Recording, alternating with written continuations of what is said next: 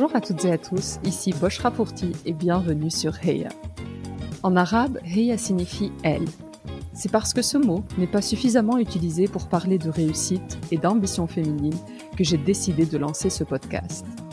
Les inégalités et la sous-représentation liées au genre sont malheureusement une réalité, et une approche intersectionnelle ne fait qu'amplifier ces phénomènes. Chaque épisode est une conversation où j'invite une femme de culture arabe à venir partager son histoire et évoquer sa réussite. Mes invités ont toutes des backgrounds et trajectoires différentes. Elles sont journalistes, entrepreneurs, écrivaines, artistes ou encore médecins, et vous serez, je l'espère, inspirés par leur réussite. L'objectif de ce podcast est double. Tout d'abord, promouvoir une image différente de la femme arabe en mettant en lumière ses parcours exceptionnels, mais aussi aider les plus jeunes ou celles en quête de renouveau à trouver des rôles modèles et ambitionner leur avenir. Ma conviction ultime est que la seule manière d'y croire, c'est de le voir, ou en l'occurrence l'entendre. Si ce podcast vous plaît, je vous invite à prendre quelques minutes pour le noter 5 étoiles sur iTunes ou Apple Podcast. C'est la meilleure manière de le soutenir. Sans plus attendre, je vous laisse découvrir notre invité du jour. Cette semaine, j'ai le plaisir de partager ma conversation avec la combative Jen Abdelila, championne du monde française de grappling. Après avoir pratiqué la gymnastique et l'athlétisme, elle découvre à la fac les sports de combat et se prend notamment de passion pour la boxe française, le MMA et bien entendu le grappling. Le grappling est un art martial qui a pour but de faire abandonner son adversaire avec des techniques de soumission. Jen est également professeure à la Sorbonne, consultante sport sur Beurre FM et très engagée dans le milieu associatif, où elle vient de créer la Jen Academy afin de démocratiser la pratique des sports de combat dans les milieux féminins. Dans cet épisode, Jen nous retrace sa jeunesse et son rapport compliqué avec l'environnement patriarcal dans lequel elle a grandi, où le garçon avait une place privilégiée. Elle nous raconte les étapes douloureuses par lesquelles elle est passée avant son sacre, et notamment ses huit années de traversée du désert, au cours desquelles une blessure au pronostic catastrophique l'a empêchée de pratiquer toute activité sportive, allant même jusqu'à la faire reconnaître comme travailleur handicapé. Elle nous explique, avec beaucoup de cœur, comment elle a trouvé la force de continuer, faire mentir les médecins et devenir championne du monde à l'âge de 33 ans après uniquement un an et demi de pratique. Nous avons également discuté d'endométriose, de la place de la femme dans le sport et du machisme encore très présent dans ce milieu. Un épisode plein d'humour, de sincérité et beaucoup d'émotions, surtout à la fin de l'épisode. Sans plus attendre, je vous laisse découvrir mon invité du jour, Jen Abdelila. Salut Jen Bonjour, ça va Comment vas-tu? Ça va très bien et toi? Eh ben ça va également très bien, je te remercie. Jen, merci infiniment d'avoir accepté euh, d'être sur le podcast aujourd'hui. Je suis très contente de partager ton, ton parcours très inspirant et on n'a pas eu de sportive jusque-là, donc je suis ravie euh, de t'avoir euh, à mon micro. Bah écoute, c'est moi qui suis euh, honorée de pouvoir partager un petit peu toute mon expérience sur ce podcast. C'est très important pour moi de valoriser la femme, la femme maghrébine, j'en suis très ravie. Jen, la tradition euh, sur le podcast, c'est de commencer par euh, les débuts.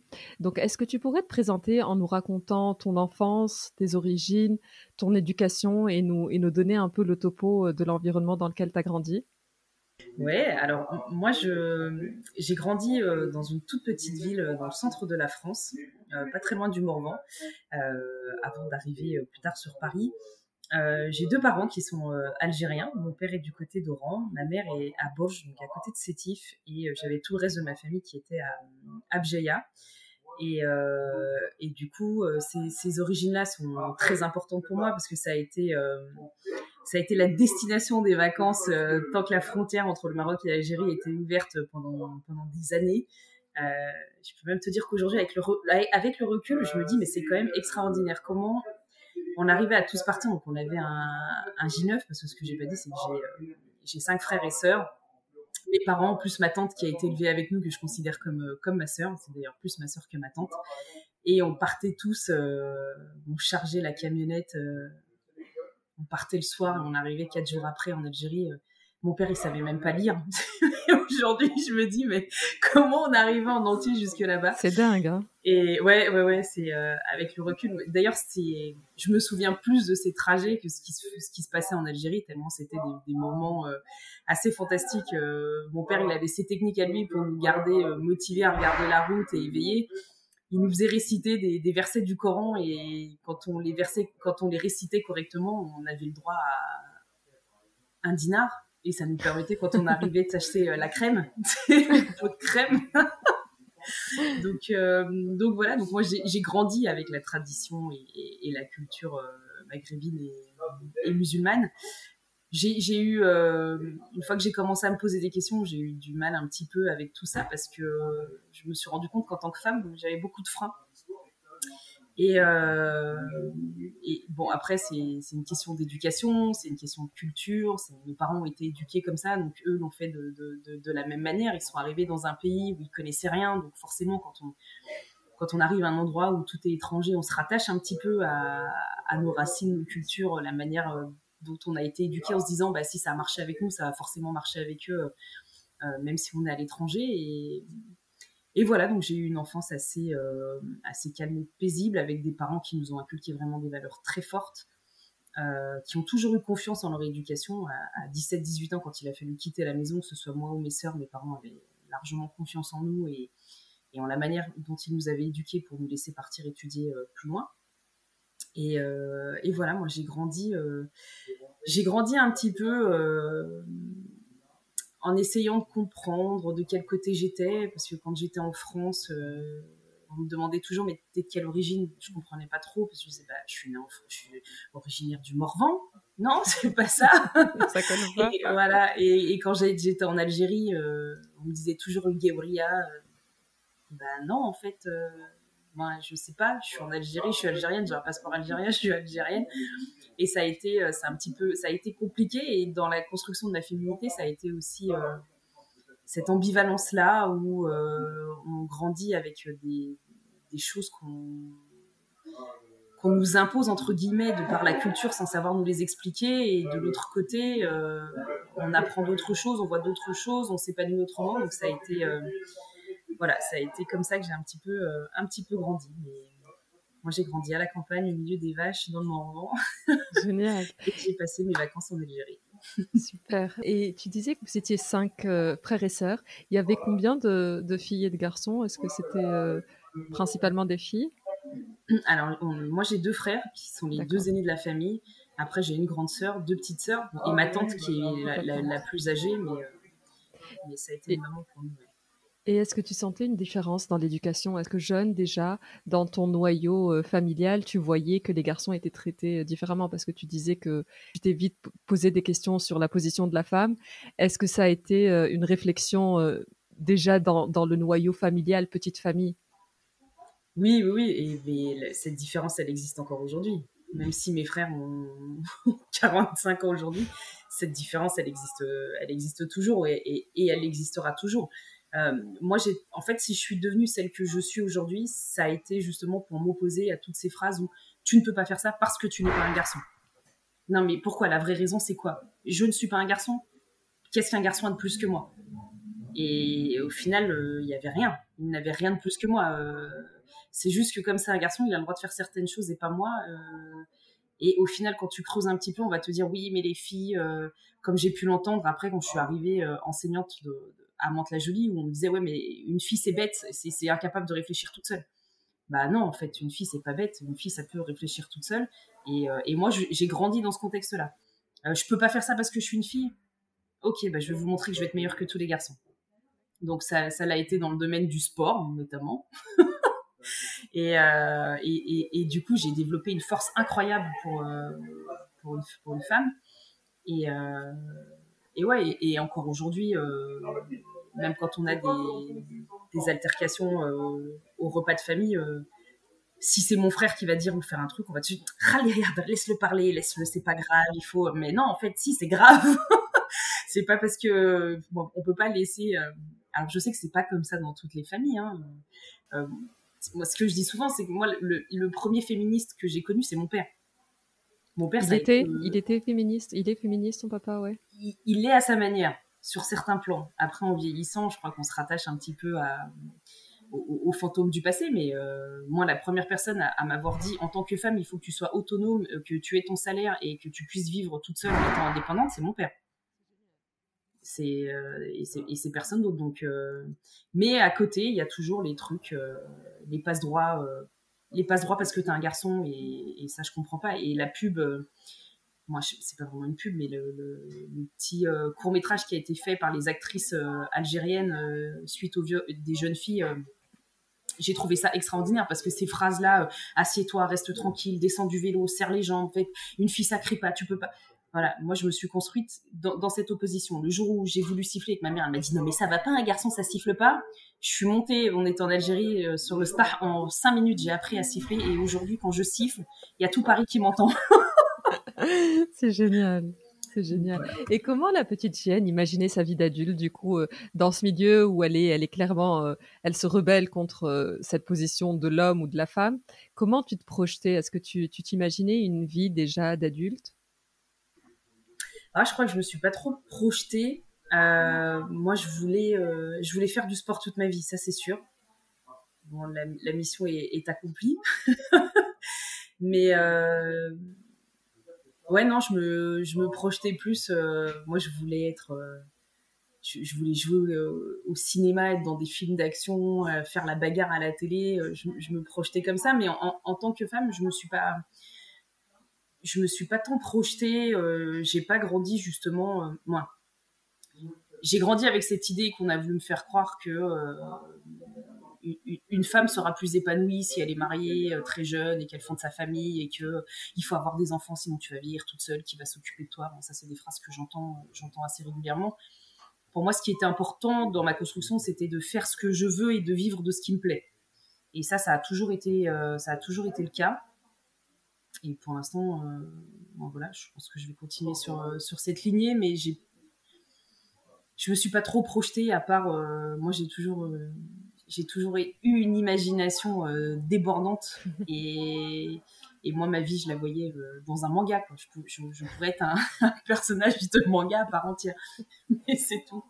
Mais je me suis pas projetée à, alors si j'ai toujours voulu euh, je m'étais toujours dit que si j'avais la possibilité de faire des choses ce serait de, de pouvoir travailler avec des enfants handicapés, pourquoi pas être famille d'accueil et, et m'occuper de 10-15 enfants quand, quand, je pourrais le faire parce que parce que j'ai envie de leur transmettre des choses qui sont c'est pas bien ce que je vais dire parce que mes parents m'ont très bien élevé mais, des valeurs qui sont autres euh, et notamment euh, celle de toujours dire à la femme qu'elle a besoin de quelque chose au-dessus d'elle pour réussir ça c'est quelque chose qui me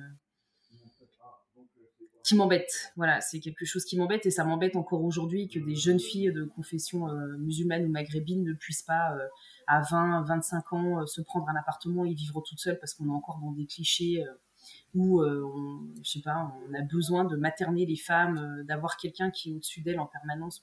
ce, patriarcat, moi, me m'oppresse et, m'étouffe et j'ai envie qu'on arrive à, sortir de, tout ça. Donc voilà. Et euh, tu parlais du sport et tu disais que tu te voyais depuis jeune, tu voulais faire du sport. Je pense que tu as commencé le sport très jeune, tu as commencé par la gym petite, si je me trompe pas, ce qui est assez loin du MMA, du grappling. Euh, c'est un sport euh, différent, disons, peut-être un peu plus plus soft et plus doux.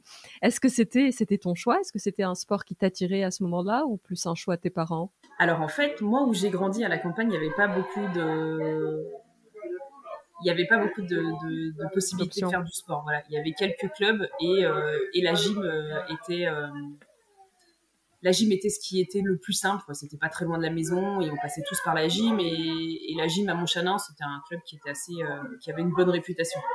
Donc j'ai commencé par ça. Alors j'ai jamais été très très douée en gym, mais par contre ça m'a ça m'a permis de développer très très vite une mobilité euh, et, euh, et, une motricité assez assez fonctionnelle et efficace. Garçon manqué, je déteste cette expression. Est-ce que c'est quelque chose qui, un attribut ou un adjectif par lequel on te qualifiait? Et qu'est-ce que tu penses de cet adjectif? Moi je déteste. Hein, euh, il y a des termes que je déteste, c'est les termes garçon manqué. Donc ça veut dire quoi? Euh, On a voulu un garçon, on l'a loupé. Donc un garçon loupé, c'est une fille. Bah non, je suis pas d'accord. Euh, une fausse couche, c'est voilà, ça c'est un terme que je déteste aussi. C'est pas une fausse couche. La personne, elle était en couche, elle avait un enfant, elle n'est pas fausse la couche. Euh, elle s'est fait violer. Non, elle ne s'est pas fait violer. Elle a été violée. Moi, voilà. Et ça, c'est des termes que je reprends à chaque fois. Et le... il, y en a un autre juste pour ajouter à ta liste qui m'insupporte, c'est le mari aide sa femme. Il est pas là pour l'aider comme s'il lui rendait service. c'est son job et il partage. Excuse-moi, c'était mon cri perso. non, mais c'est bien, on est sur la même longueur d'onde. mais voilà, ça, c'est des, des, termes qui sont toujours faits au final pour rabaisser un petit peu la femme et je trouve ça euh, un petit peu dommage. Moi, ce terme-là de garçon manqué, je, l'ai eu le droit en français. Quand j'allais en Algérie, on m'appelait Glina Macho parce que j'avais deux dents de lapin quand j'étais petite et macho parce que j'étais un petit garçon. Voilà, c'est c'est, en fait, aujourd'hui, euh, par exemple, quand je suis dans une salle de boxe et qu'on dit euh, ouais, tu peux y aller, euh, Jen, elle frappe comme un bonhomme, ou quand les mecs me mettent des, commentaires sur les réseaux sociaux parce que ils réalisent que je suis en train de, faire des combats avec des mecs, de l'entraînement, c'est pas des combats, mais du sparring, et que et que je tiens en face à des mecs qui sont sur qui, qui, ont un très très haut niveau, ils vont toujours chercher à m'arabaisser euh, en, me disant euh, ouais mais si ça avait été dans la vraie vie oui mais, mais en fait on n'est pas dans la vraie vie c'est du sport on échange on entraîne. Et aujourd'hui j'ai compris en fait que je dérangeais énormément cette gente masculine parce que je, je, les renvoyais à leurs propres limites et je les renvoie à leurs propres faiblesses. Et ça fait chier à un mec de savoir que en face de lui, il a une nana qui physiquement, parce que le physique, ça reste le domaine des hommes, la, la violence, ça reste le, le, domaine des hommes entre guillemets. Et bah physiquement, j'ai une nana qui est en face de moi et qui va pouvoir me faire la misère dans tous ces domaines-là.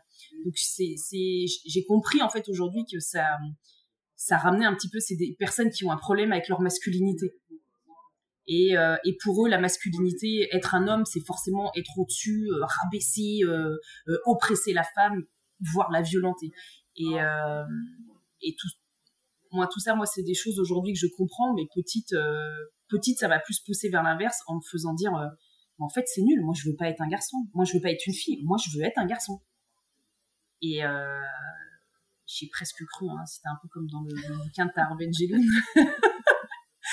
mais euh, au final, au final, ma féminité m'a rattrapée à 17-18 ans avec mes premières règles et je me suis dit ah bon non en fait c'est pas moi qui décide.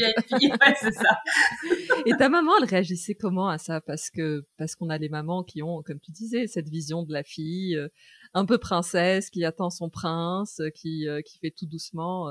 Et quand tu étais un peu dans cette revendication, quand tu quand tu clairement tu avais ta place au milieu de, de ces garçons-là, que tu les gagnais, j'imagine que tu partageais à la maison parce que tu devais en être fière.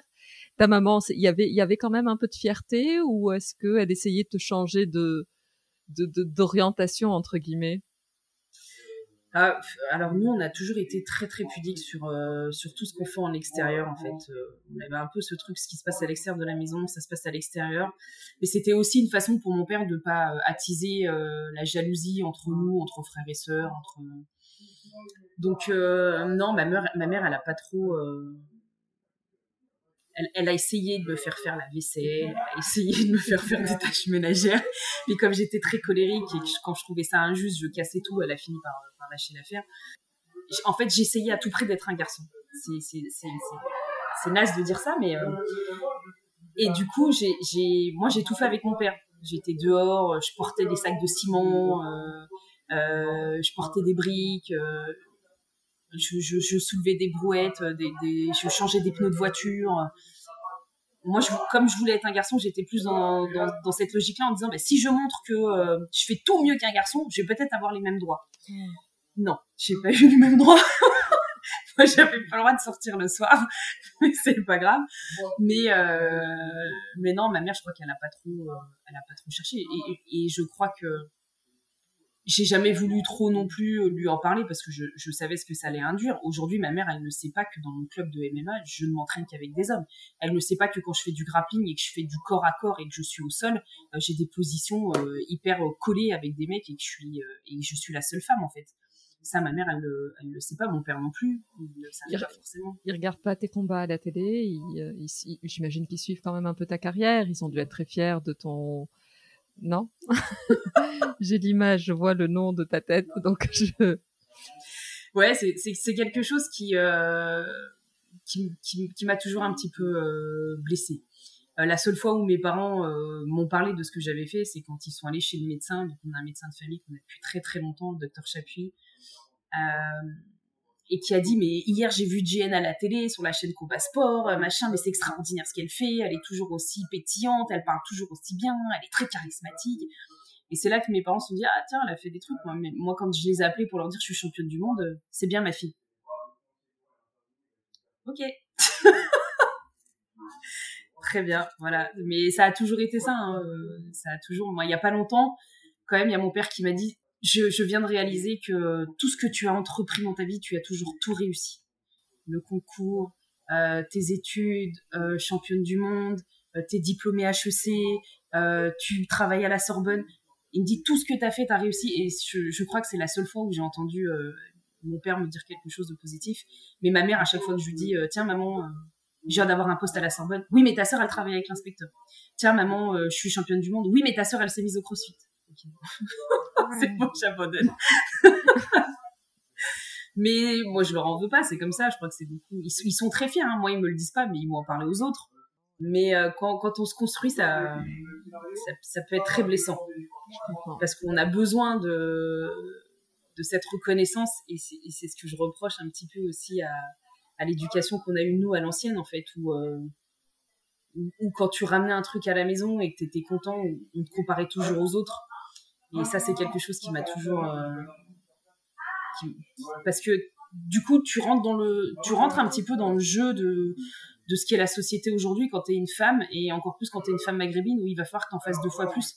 Donc en fait, il faut que tu en fasses deux fois plus pour tes parents et il faut que tu en fasses quatre fois plus quand tu et on nous élève un petit peu dans ce truc-là où comme tu es une femme euh, maghrébine euh, etc. Il faut fais-toi discrète, ne parle pas trop, montre pas trop ce que tu fais. Mais par contre, quand tu es au travail, il faut que tu sois acharné de manière à mais en fait, non, euh, c'est pas vrai, ça marche pas comme ça. Jen, je voulais revenir un peu sur. Euh, donc, on a parlé de la gym. Je pense qu'après, tu as fait de, de l'athlétisme euh, et du lancer de, de javelot. Oui, toujours des sports très féminins. là, tu as, eu une blessure assez importante, avec un diagnostic plutôt pessimiste, et ce qui t'a arrêté pendant plusieurs années, huit années si je me trompe pas. Comment comment on vit ça? Ça doit être hyper dur. Euh, et si tu veux revenir sur le diagnostic, je te laisse nous donner plus de détails. Je, euh, je voulais juste ma question, c'est je voulais savoir comment on vit ça et surtout huit années, c'est très long. Comment on les vit et comment on tient pendant huit années? Qu'est-ce qui fait qu'on y croit toujours? Mmh. Ouais, ça a été. Euh, en fait, c'est même pas une blessure, c'est euh, un problème anatomique. Euh, en fait, plus je lançais et plus j'évoluais dans le lancer. Donc il faut savoir que j'ai fait partie des trois meilleures performeuses françaises en, en lancer de javelot.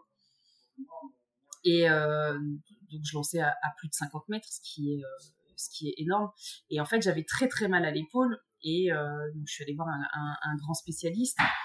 Et on en était arrivé peut-être à la conclusion que le, mon bourrelet était fissuré. Donc le bourrelet, c'est un peu l'équivalent du cartilage dans le genou, mais au niveau de l'épaule.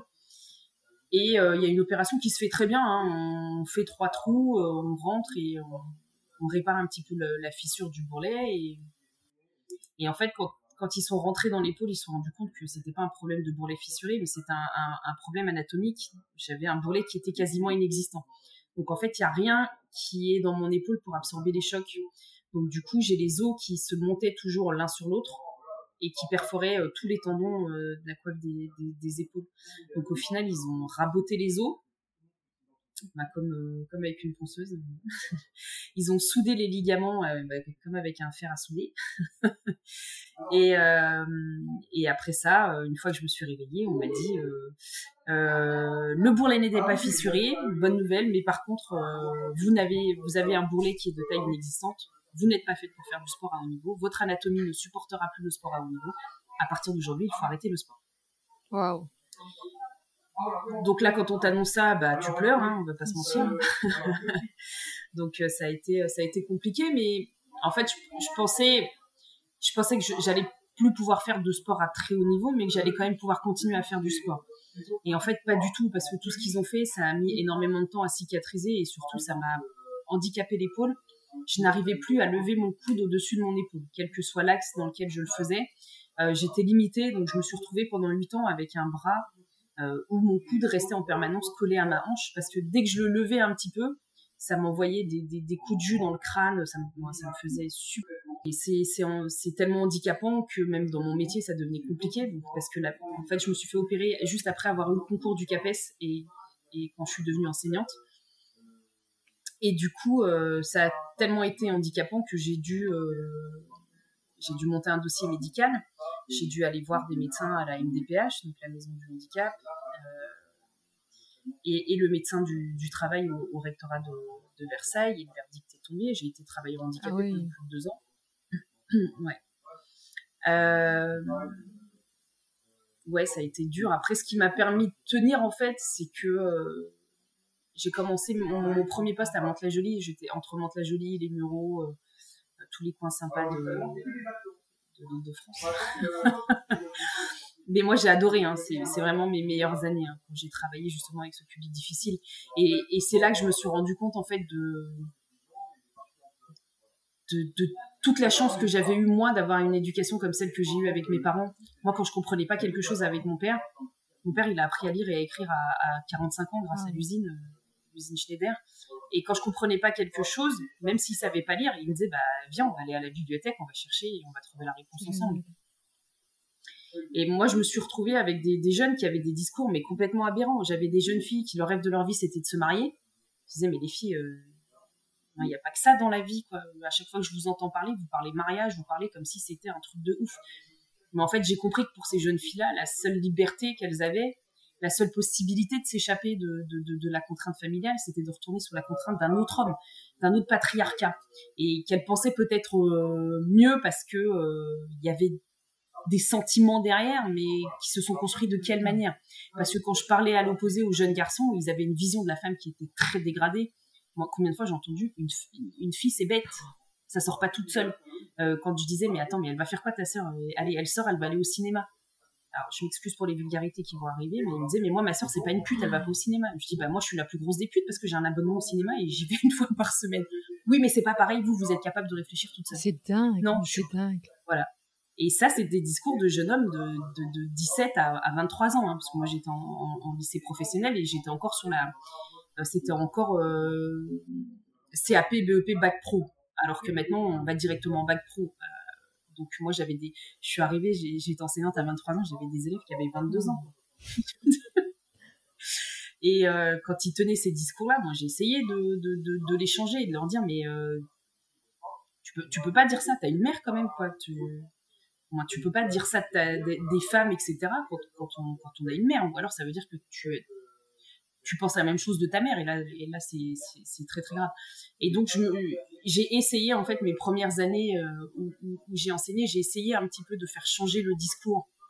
Euh, de faire changer les, les, points de vue des jeunes, justement, des jeunes maghrébins, parce que d'un côté, il y avait des, jeunes qui m'idéalisaient, et de l'autre, toutes les jeunes filles maghrébines que j'avais euh, à Mantes-la-Jolie. D'ailleurs, s'il y en a qui écoutent ton podcast, elles vont peut-être t'envoyer un message en me disant comment je la détestais et, qui me détestaient parce que, euh, au final, moi, je le comprends aussi parce que je représentais tout ce qu'elles aimeraient pouvoir être et qu'elles ne pouvaient pas être.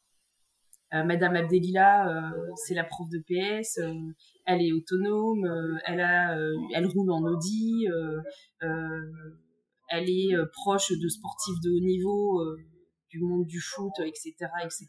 Et, nous, on est coincé dans notre truc, dans notre quartier, avec des consorts. Si s'il n'y a pas notre père, il y a notre frère, ou alors il y a le voisin, ou alors il y a le, pote de notre frère qui va nous mettre la pression en disant rentre chez toi, quoi. Et, euh, du coup, euh, l'école pour elle n'était pas une façon de, réussir. La seule chose pour réussir, c'était de se marier, parce que j'ai compris que la seule chose qui les, qui les qui les motivait, c'était quitter justement tout ça. Mais au final, elles se rendaient pas compte qu'elles allaient se retrouver dans la, dans, le, dans la même bulle, mais dans un autre contexte. Et ça, ça a été, euh, ça a été mon combat, euh, comme je pouvais plus faire de, sport. Mais est-ce que dans ta tête, Jeanne, tu disais, je referai du sport, euh, je, je, trouverai un moyen, ou est-ce que tu as accepté le diagnostic un peu, un peu fataliste de, va falloir faire autre chose, ce que tu étais en train de faire pendant ces années-là? Je j'ai eu le côté fataliste pendant 6 ans, 7 ans, mais parce que la douleur était là en fait. La douleur était très très présente et, et en fait dans mon dans mon parcours, je me suis je me suis toujours construit dans la douleur. Euh, L'anémie quand j'étais petite, avec euh, des prises de sang tous les mois, euh, alors que mes veines on les voyait pas, donc à chaque fois on me piquait 4-5 fois. Après dès que j'ai eu mes premières règles vers 17 ans, il y a l'endométriose qui est arrivée. avec ces douleurs-là en fait. Et, et quand j'ai réussi à trouver un traitement pour l'endométriose, même si aujourd'hui je réalise que ce qu'on m'a donné c'était n'importe quoi et que aujourd'hui j'en souffre, mais tout de suite derrière il y a eu l'épaule. Et en fait, je me, je me suis construite dans cette douleur. Je me suis, j'étais fatiguée de mon corps. On va pas se mentir, j'étais très fatiguée de mon corps. C'était, c'était compliqué. Moi, je sais pas si on imagine être devant son évier, euh, se remplir un verre d'eau et se dire tiens, je vais aller attraper le verre d'eau qui est au-dessus de ma tête et machinalement utiliser son bras droit. Et dès qu'on lève le bras, on a une douleur qui vous, qui, vous envoie par terre parce que, parce que ça fait super mal. Donc, euh, donc pendant un moment, j'avais un petit peu, euh, un petit peu calé l'affaire. Je, je continuais quand même à faire plein de choses.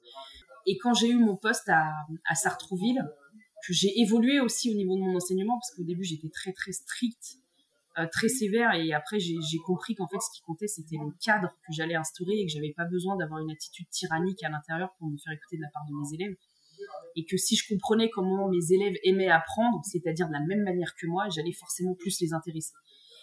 Et c'est là que j'ai commencé à, à faire du sport avec mes élèves. Donc euh, quand il fallait courir et que j'avais des élèves qui étaient en difficulté, bah, je montrais l'exemple. J'allais, je dédramatisais le truc en disant mais l'essentiel c'est pas c'est pas de, de, de, terminer la séance en me faisant le, le, même chronomètre que euh, que Marie-Josée Pérec. On s'en fout. L'essentiel, c'est euh, on, a, on s'est fixé un objectif, c'est de le faire. Et aujourd'hui, tu as besoin de quelqu'un pour t'accompagner. Je vais t'accompagner. Je vais être là et puis on, on, va le faire ensemble.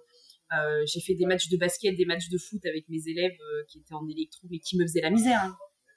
Et qui étaient contents de se dire. Et, et, du coup, je, leur disais, bah, attends, apprends-moi ce que tu viens de faire. Je veux savoir le faire. Et qui étaient contents de se dire, tiens, aujourd'hui, je vais apprendre un truc à Madame Abdelia. Euh, et, c'est ça qui m'a redonné envie de, refaire du sport. Donc du coup, je me suis équipée à la maison. Euh, et puis j'ai commencé aussi à, redonner des, coachings et je me suis équipée à la maison pour pouvoir me faire ma rééducation grâce au CrossFit. Et je me suis euh, tournée vers un, kiné parce que depuis que j'ai quitté Dijon, je, je voyais plus de kiné. Et là, j'ai trouvé un super kiné euh, à côté de chez moi. Mais encore une fois, c'est quelqu'un qui a un, parcours atypique.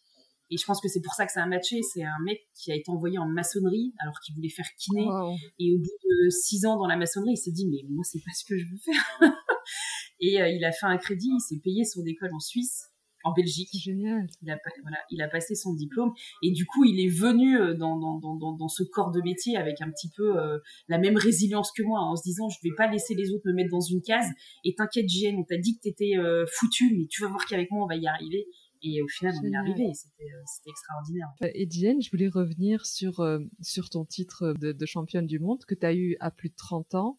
Ça faisait que deux ans que tu pratiquais ce sport. Qu'est-ce que tu penses? A fait la différence? Bon, alors déjà, il y a mon coach. Ça, ça a énormément joué parce qu'on a vraiment fait euh, une prépa de dingue et, et...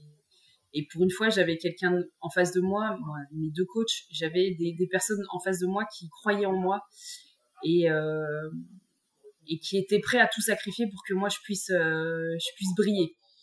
Et euh, et c'était pas le cas avant notamment la clé quand je me suis fait opérer plus personne n'est venu me demander des nouvelles alors qu'avant quand j'étais sur les stades il y avait trois quatre coachs qui venaient voir ce que je faisais en lancer mes perfs etc moi ma prépa avec Ali et avec Greg elle a été faite mes deux coachs elle a été faite d'une part en identifiant euh, les points forts et les points faibles de mes adversaires, et d'autre part en axant tout le jeu euh, sur mes points forts. Comme tu l'as dit, moi je suis arrivée à 33 ans dans ce milieu, euh, j'avais très peu de pratique, un an et demi, et, j'avais déjà un jeu qui était très très puissant, et au, au final on s'est appuyé sur ce que je savais faire. Quand je suis arrivée au championnat du monde, moi je savais faire trois soumissions des soumissions en, en, grappling et en jiu-jitsu brésilien, il y en a 200. Moi, je savais en faire trois, mais je savais les faire dans tous les sens. Et ça veut dire qu'à chaque fois que je les prenais, je finalisais sur, sur cette soumission. Et tes concurrentes, juste pour savoir, elles maîtrisaient 50% euh, des 200 ou les 200 Les 200, et elles avaient peut-être même des armes secrètes. Donc tu disais t'en maîtrisais trois, je reviens parce que ça m'intéresse vachement. Tu maîtrisais trois, euh, je sais pas comment on appelle ça, posture, soumission sur 200 et tes, et tes concurrentes avaient 200 plus. Comment on fait avec ça? On part pas forcément gagnante sur le papier en tout cas? Non, non, on part pas, on part pas gagnante. Les nanas, elles avaient beaucoup plus d'expérience que moi. Euh, l'italienne, elle avait été trois ou quatre fois championne du monde. La russe, elle avait été aussi une ou deux fois championne du monde. Euh, la roumaine aussi. Donc, donc voilà, en fait, elles étaient tout le temps en train de se tirer la bourre entre elles. Quand j'arrive au championnat d'Europe, elles me sortent assez facilement. Les mecs de l'équipe de France sont assis en face en regardant en se disant mais pauvre meuf qu'est-ce qu'elle fait là? Et à partir de là on a bossé très très fort avec avec Ali avec avec ma coach aussi du, du, du NCU, ça a été euh, mais des sacrifices mais tellement énormes. C'est euh, en fait tu, tu, te réveilles, tu penses grappling, tu, tu, dors, tu penses grappling en fait parce que tu es, dans ce truc-là. Et, et en plus tu as la diète et tu as le travail physique et on a mis en place un, un game plan et, ça a été euh, c'est un, un, excellent souvenir. Mais euh, tout ce qu'il y a eu avant, ça a été, ça a été dur. C'était même les, on fêtait les 70 ans de mon père et les 40 ans de mariage de mes parents, je crois. Donc on avait fait une grosse pièce montée avec un, gâteau en forme de Taj Mahal parce qu'on leur offrait un voyage en Inde, etc. Et moi j'étais là, il y avait toute ma famille, tous mes neveux, et moi je pouvais rien manger. j'étais là en face à dire ça a l'air bien quand même. Vous pouvez en congeler un peu, on sait jamais. Donc euh, tous les trucs comme ça. Le c'était pareil, l'été, le gros mouchoui. Mon père, il adore faire les, les agneaux à la broche dans le jardin. On est 50 ans. Je parle beaucoup de nourriture parce que je suis gourmande, hein, mais euh, et même à côté quoi, c'est des trucs où tu sors pas, tu vois pas d'amis, tu vois pas. Moi j'ai plein, j'ai j'ai perdu plein d'amis hein, qui me disaient euh, ouais t'es jamais disponible ouais, je suis pas disponible, mais je suis en train de faire quelque chose en fait. Et, c'est là que tu réalises aussi que les, vrais amis, ils vont rester, ils vont être là. Il y a ceux qui vont te jalouser et, qui vont te créer des histoires et etc. Et il y a ceux qui vont pas comprendre que tu n'es plus disponible pour eux parce que quand, tu as été élevé comme nous, tu es disponible pour tout le monde. C'est genre, c'est quand, quelqu'un te demande de l'aide et que tu peux pas l'aider, t'es malade. Et, euh, et, et, là, pour le coup, il y avait que moi qui comptais, quoi et, j'ai perdu plein de gens comme ça. Et... Ça fait le tri. Ouais, ça, ça, ça fait le tri, mais c'est pas. Alors, j'aime bien dire que je ne suis pas une exception parce que quand on se fixe un objectif et qu'on se donne les moyens, on peut y arriver. Ça va peut-être prendre plus ou moins de temps en fonction des personnes. Là-dessus, sur la manière de procéder, je suis pas une exception. Mais le, le, process, il est, il est, lourd. Vraiment, il est quand on être sportif de haut niveau. Moi, je l'ai vécu depuis que j'ai 17 ans, et les gens ne se rendent pas compte en fait sportif de haut niveau, c'est euh... c'est un job à part entière en fait. Et, le souci, c'est que euh, quand tu es dans certaines fédés, aujourd'hui ça se développe, mais quand tu es une nana, faut que tu bosses, faut que machin, t'as les cours, t'as l'école, t'as le taf, t'as le truc, et, derrière t'as ta carrière, et c'est euh, c'est chaud. C'était un peu ma question, j'allais venir sur ça. Est-ce que tu penses que les femmes travaillent encore plus, doivent redoubler encore plus d'efforts que les hommes dans ce milieu-là? Oui, bien sûr. En, fait, il faut savoir que dans, ce milieu, quand tu rentres dans une salle euh, où il y a de sport de combat, euh, si tu n'as pas un très bon niveau, tu n'es pas respecté. Voilà, on, va te prendre comme une meuf lambda qui vient euh, pour se créer du lien social, se trouver un mec ou, je ne sais quoi. Mais quand t'as pas un certain niveau, on va pas te respecter. Et, euh, et, après, il faut que tu travailles deux fois plus, il faut que tu acceptes euh, beaucoup plus de choses parce que il y a une autre réalité aussi. La nana, elle est toujours vue comme la fouteuse de merde dans un club. S'il y a des histoires, ce sera forcément la nana. Euh, et, après, à l'entraînement, les, les femmes, elles travaillent deux fois plus, mais parce que c'est aussi dans notre manière de fonctionner. On aime bien que tout soit parfait.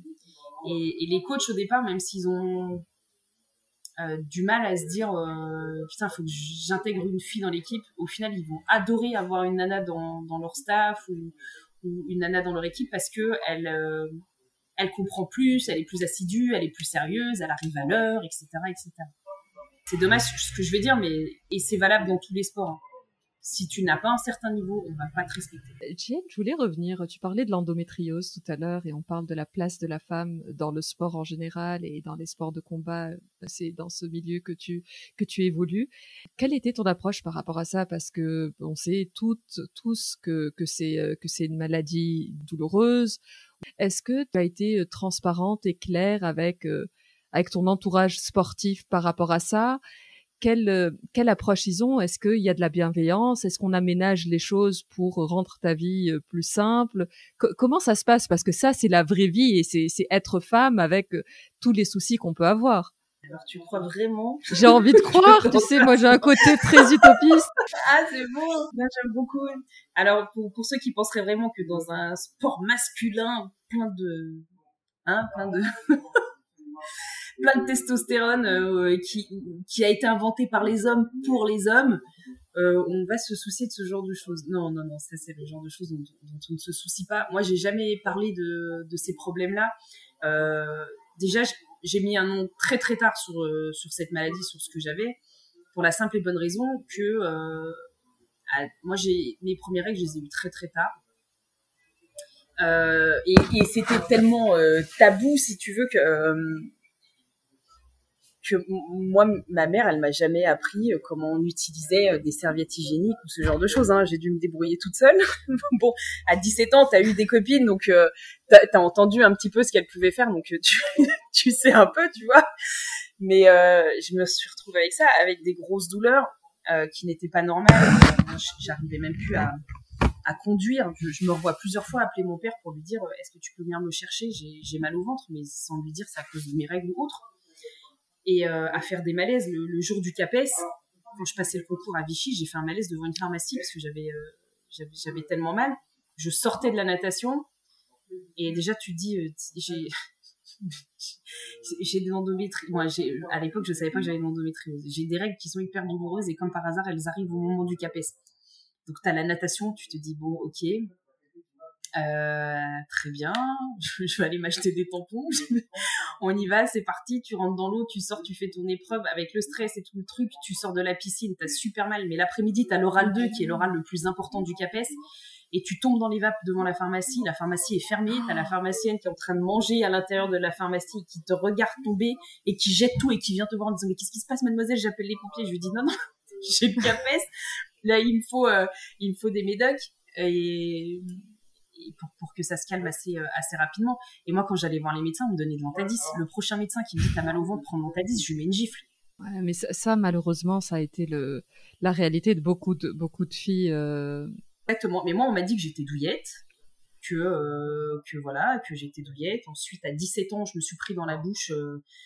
Euh, alors, entre l'endométriose, ta poche de l'utérus qui est rétroversée, entre ça et ça, euh, autant te dire que le jour où tu voudras avoir un enfant, tu n'y arriveras pas toute seule. Donc je me suis construite avec ça. Donc quand tu as 18-19 ans et qu'on te dit euh, ah, alors ça va poser problème parce que d'après ma mère, hein, d'après ce qu'elle m'a dit, le rôle de la femme c'est de faire des enfants quand même. Alors comment ça va se passer? Mais là j'en rigole, mais sur le coup moi ça m'avait pas fait rire. Hein. Et euh, et du coup dans dans dans la gestion de tout ça, on, m'a envoyé vers une endocrinologue qui m'a donné tout ce qu'il ne faut pas donner à une jeune fille. Donc j'ai eu le droit à Diane 500, donc euh, la pilule qui n'existe plus aujourd'hui, qu'on a retirée et qui m'a fait prendre 10 kilos en 3 semaines. Euh, après, on m'a donné je, ne sais plus quel autre traitement et on a fini par me mettre sous luténil. Donc luténil, c'est un, c'est un truc qui fait que... Euh, alors comment expliquer ça? Ça crée une ménopause chimique dans ton corps. Donc en fait, euh, c'est un traitement. Moi, je ne savais pas qu'on est censé prendre sur une courte période. C'est très souvent on le donne aux femmes qui sont en préménopause. Et euh, moi, on m'a donné ça depuis que j'ai 18 ans, 19 ans. Donc depuis que j'ai 19 ans, je suis sous luténil. Et l'année dernière, il y a un an et demi, ouais, je vais à la pharmacie pour reprendre mon luténil parce que moi, je le prends en continu. Et là, la pharmacienne me dit, mais euh, attendez, mais ça fait combien de temps que vous prenez ce médicament? Parce qu'en fait, euh, c'est très dangereux pour la santé. Vous pouvez avoir euh, des cancers du cerveau, ce genre de choses. Euh. Panique à bord, je me dis, bah, je vais arrêter le traitement. je, ne l'aurais jamais dû parce que là, mon corps, en fait, a réagi d'une manière excessive. où, je me suis retrouvée alitée pendant un mois à pas pouvoir bouger, à avoir mal au ventre tous les jours, à avoir des réactions chimiques et, et, autres dans mon corps qui étaient juste mais insupportables et invivables. Et du coup, euh, moi, comme j'étais dans cette logique où j'avais un traitement euh, en continu et que j'avais pas de règles, il n'y avait pas de lieu à ce que j'en parle euh, à mes coachs. Par contre, quand il a fallu commencer à faire les, premières diètes et les premières pertes de poids pour les premiers combats, c'est là qu'on s'est rendu compte que pour moi c'était compliqué parce que mon poids il est hormonal et il n'est pas euh, physiologique en fait. Moi, je suis en diète H24 en fait. Je mange correctement, je suis obligée parce que je suis bourrée d'hormones euh, euh d'hormones féminines et, aujourd'hui mon corps il change énormément. Moi, j'ai jamais eu de avant que j'arrête le traitement l'année dernière, j'ai jamais eu de poitrine. j'ai toujours eu un corps très sec, très musclé jusqu'à mes 34 ans. Et là, à force d'être toujours dans cette logique d'hormones, d'hormones, et, aujourd'hui j'ai 40 ans, donc je me rapproche de plus en plus de la fin de ma vie, mon aménopause. et du coup, bah, mon corps change, change encore. Mais, euh, mais non, j'en ai pas parlé, mais de toute façon, dans toutes les fédés, euh, il n'y a pas une formation où euh, les, les, menstruations des femmes sont prises en compte. C'est dingue. par exemple, dans les, dans les diplômes de préparateur physique. Mais encore une fois, le sport a été créé par les hommes pour les hommes. Donc, euh, donc la, la, la, fille, quand elle vient, c'est une fouteuse de merde. Euh, elle va gueuler, euh, il va y avoir des histoires, elle va nous faire chier avec ses... Elle est, elle est de mauvaise humeur, elle a ses règles, elle est fatiguée, elle a ses règles. Ouais, mais c'est des choses qu'il qui, qui faut prendre en compte et dans la préparation physique d'un point de vue hormonal. Quand on a compris ça, ça peut être, ça peut être un, un, un atout. il y a des personnes qui l'avaient comprise, hein, notamment en Allemagne de l'Est, à l'époque, quand il y avait encore le mur de Berlin, avec l'entraîneur de natation qui avait compris euh, ce que pouvait apporter le, le, changement hormonal chez la femme et qui avait violé toutes ces nageuses et qui les mettait enceintes juste avant les JO pour qu'elles soient plus performantes. C'est un extrême. Euh, c'est dingue, je connaissais pas cette histoire. Ah, bah, mais c'est vrai que ça, c'est un des points sur lesquels je me, je me bats aujourd'hui et je suis en train de préparer un événement en septembre justement où je vais, où je vais aborder tous ces points-là. Un gros talk autour de la femme, du pouvoir et, et, du sport.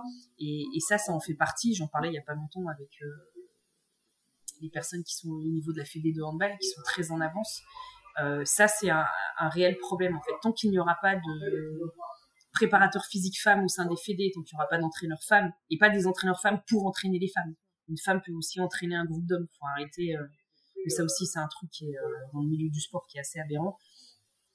Et euh, tant qu'on qu'on prendra pas en compte euh, les, effets du cycle hormonal, du cycle menstruel de la femme dans la préparation physique et, et du sport de haut niveau, on n'y arrivera pas. Là aujourd'hui, par exemple, il y a une basketteuse des États-Unis qui s'est vue retirer son billet d'avion pour aller à Tokyo parce que euh, je crois que c'est une américaine parce qu'elle voulait euh, allaiter son bébé et qu'on lui a dit non.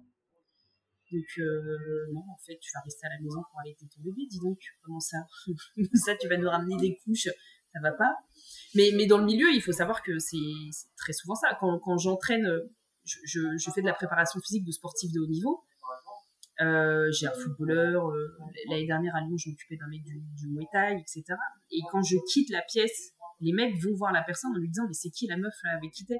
Alors déjà les gars, c'est pas la meuf, c'est Madame, c'est Madame Abdelila. Elle est préparateur physique. Ouais arrête, euh, genre une meuf, elle est en train de te préparer, toi qui joues à tel niveau. Ouais, ouais, elle est, non seulement c'est mon préparateur physique, mais en plus elle est championne. Je ne sais pas si tu as vu, c'est un peu, c'est un peu un autre sujet, mais pas très loin, le reportage sur les, journalistes femmes dans le foot. Je ne sais pas si tu l'as vu, le reportage de Canal. Ouais, alors j'ai pas eu le temps de le voir encore. Mais euh, c'est assez intéressant. C'est un autre point de vue, mais ça montre euh, à quel point c'est un milieu euh, machiste. moi, je suis pas forcément du sport et le voir de l'intérieur, c'est assez, c'est assez choquant.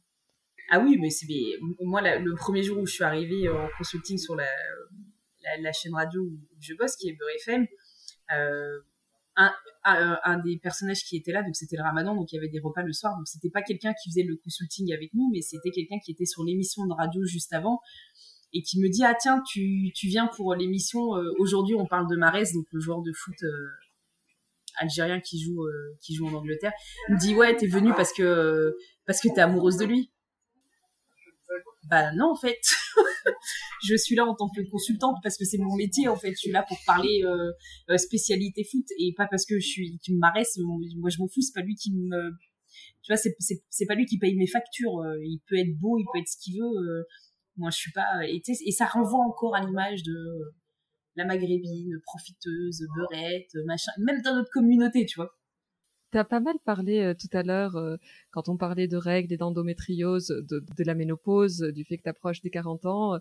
Quel est, quel est le regard de ta maman euh, aujourd'hui où tu n'as pas eu d'enfant? Est-ce que c'est est-ce que c'est encore un sujet pour elle? Est-ce que c'est c'est un sujet de, de, de, potentiellement de reproche ou de critique ou est-ce qu'elle a accepté ta vision que à ce jour bah, t'en avais pas et que tu étais que tu étais heureuse comme ça? Elle fait des doigts tous les jours. Euh, est-ce que euh, en fait, à, partir du moment où on n'établit pas de dialogue, c'est compliqué. Elle, saurait par exemple aujourd'hui que euh, moi, cette douleur-là que j'ai, c'est quelque chose pour moi qui est invivable. Là, on a changé de traitement. Euh, on est passé sur, euh, sur euh, contraception chimique euh, pour justement tout bloquer de nouveau. J'ai mal au ventre tous les jours. Il n'y a pas un jour là depuis qu'on m'a changé mon traitement où j'ai pas mal au ventre. Et ça date là il y a un mois et demi, deux mois. Et euh, pour elle, c'est une déception parce qu'elle se dit, euh, elle va vieillir toute seule mais euh, je vais vieillir toute seule, on vieillit tous tout seul, hein. Il y a un moment, qui, va s'occuper de toi quand tu seras vieille J'ai envie de te dire, toi qui vas s'occuper de toi quand tu seras vieille. Tu, voilà quoi, si, si, si tu comptes sur tes fils, c'est pas près d'arriver. Mais euh, non, là-dessus, le, là-dessus, le, le, dialogue avec ma mère est, est complètement éteint. Je, je, crois que pendant un moment, elle a cru que, que j'étais un cas désespéré. Donc une fois, elle est revenue en me disant, euh, je t'ai trouvé un mari, euh, il est en Algérie, il est vétérinaire. Je dis ok, très bien. Je dis qu'est-ce qu'il va venir faire en France Il est vétérinaire, son diplôme il marche pas en France. Oui, c'est pas grave, il va venir après, il va trouver autre chose. Par contre, je te le dis, hein, il est bossu. Merci maman. Alors j'ai rien, ouais, j'ai rien contre les personnes qui ont des, des, des handicaps ou euh, au contraire. Mais là, tu te dis, je crois que t'as pas compris maman en fait. je, je, je, crois que tu ne connais pas un dixième de ma vie privée et, de ma vie sentimentale et de là on arrivait à me dire et c'est vexant hein, de, de, de, d'entendre sa mère te, te, dire ça quoi. Puis à un moment je lui ai dit écoute, fait ce que tu veux, choisis qui tu veux va publier les bans à la mairie, dis-moi juste quand il faut que je vienne. S'il y a que ça, on va faire comme ça. Quoi. Si t'as l'impression que c'est euh, l'objectif de vie d'une femme, moi c'est pas euh, c'est c'est pas le mien. Si aujourd'hui j'ai pas euh, j'ai pas d'enfant, c'est c'est peut-être pas parce que j'ai pas envie d'en avoir. Il y a peut-être autre chose derrière. Il faudrait peut-être aussi se poser les bonnes questions. Quand t'as gagné ton titre mondial, à qui t'as pensé au moment où c'est la fin du combat et que tu sais que tu es championne du monde?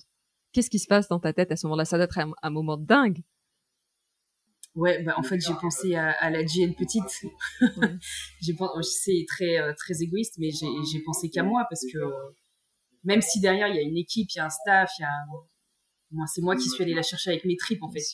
Juste avant la finale, je remonte dans ma chambre d'hôtel parce que je, je, suis submergée par tout ce qui se passe et et je monte parce que j'ai envie de pleurer et je pleure dans ma chambre d'hôtel et je me regarde devant le miroir et je me dis, mais Diane, depuis que t'es gamine, tu veux être championne du monde.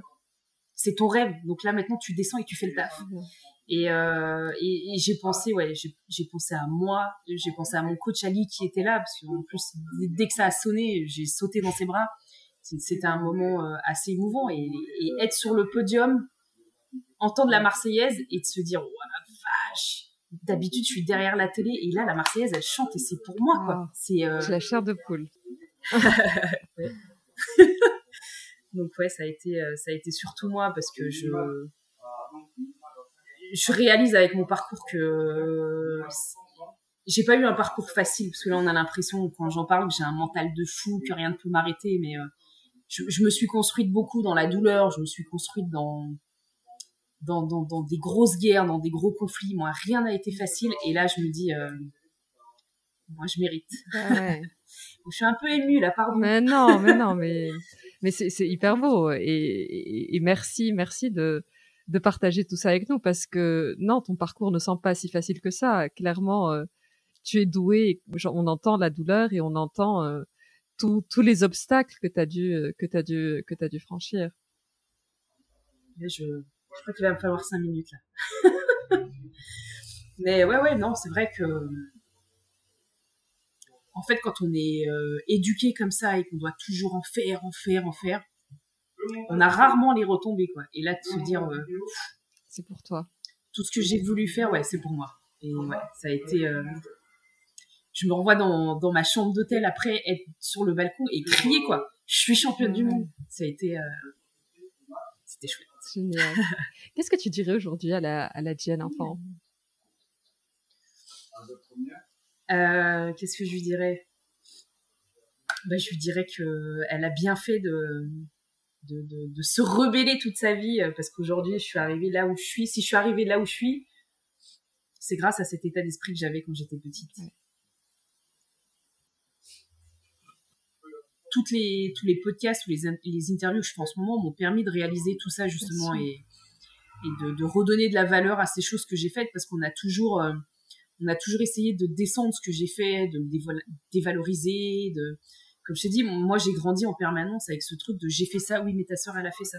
Je suis prof à la Sorbonne, oui mais ta sœur elle travaille avec l'inspecteur. J'ai eu le concours, ouais mais toi c'était plus facile que quand ta sœur elle l'a passé. Je suis devenue championne du monde, ouais mais en fait t'es qu'une merde. Voilà et euh, t'es devenue championne du monde, oui mais t'as eu combien d'adversaires?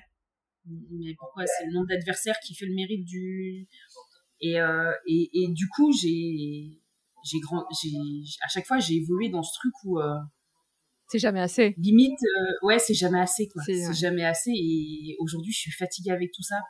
Et, et j'ai envie, en fait, qu'on. Et c'est pour ça aussi que je parle de mon histoire et que. Et, et qu'aujourd'hui, j'accepte un petit peu plus ce jeu de me mettre en avant, ce que je n'ai jamais fait avant, parce que je veux que les gens comprennent, en fait, que euh, l'environnement dans lequel on construit, il peut permettre soit d'arriver au top, soit il peut vous, vous, descendre. Mais au final, la seule chose qui fera que vous arrivez au top ou, que, vous arriviez à Ralter, c'est uniquement vous. est ce que vous allez faire de tout ce que ces personnes ou tout ce que cet environnement va vous dire ou vous faire subir. En tout cas, merci pour, pour cette émotion tellement, tellement sincère et, euh, Normalement, je pleure pas, je fais de la bagarre. Oh. je pense que là, les, les, les, auditeurs et les auditrices, ils ont pas l'image, mais dans le background, il y a écrit Girl Boss en rose. Et les Girl Boss pleurent. Crois-moi, elles pleurent et elles assument et elles ont aucun souci. Et là, tu t'en es l'image, l'image parfaite. Diane, la, la, la, dernière partie du podcast, c'est euh, la shakshuka. C'est le questionnaire de Proust euh, revisité. Et le but, euh, c'est quelques questions rapides. Et le but, c'est de répondre euh, du tac au tac. Est-ce que tu as une devise? Perçois ton esprit que tu peux le faire et ton corps suivra. Génial. Un livre? Le Zahir de Coelho. Ton plat préféré? Alors moi c'est rogeg, je sais pas comment ça s'appelle autrement.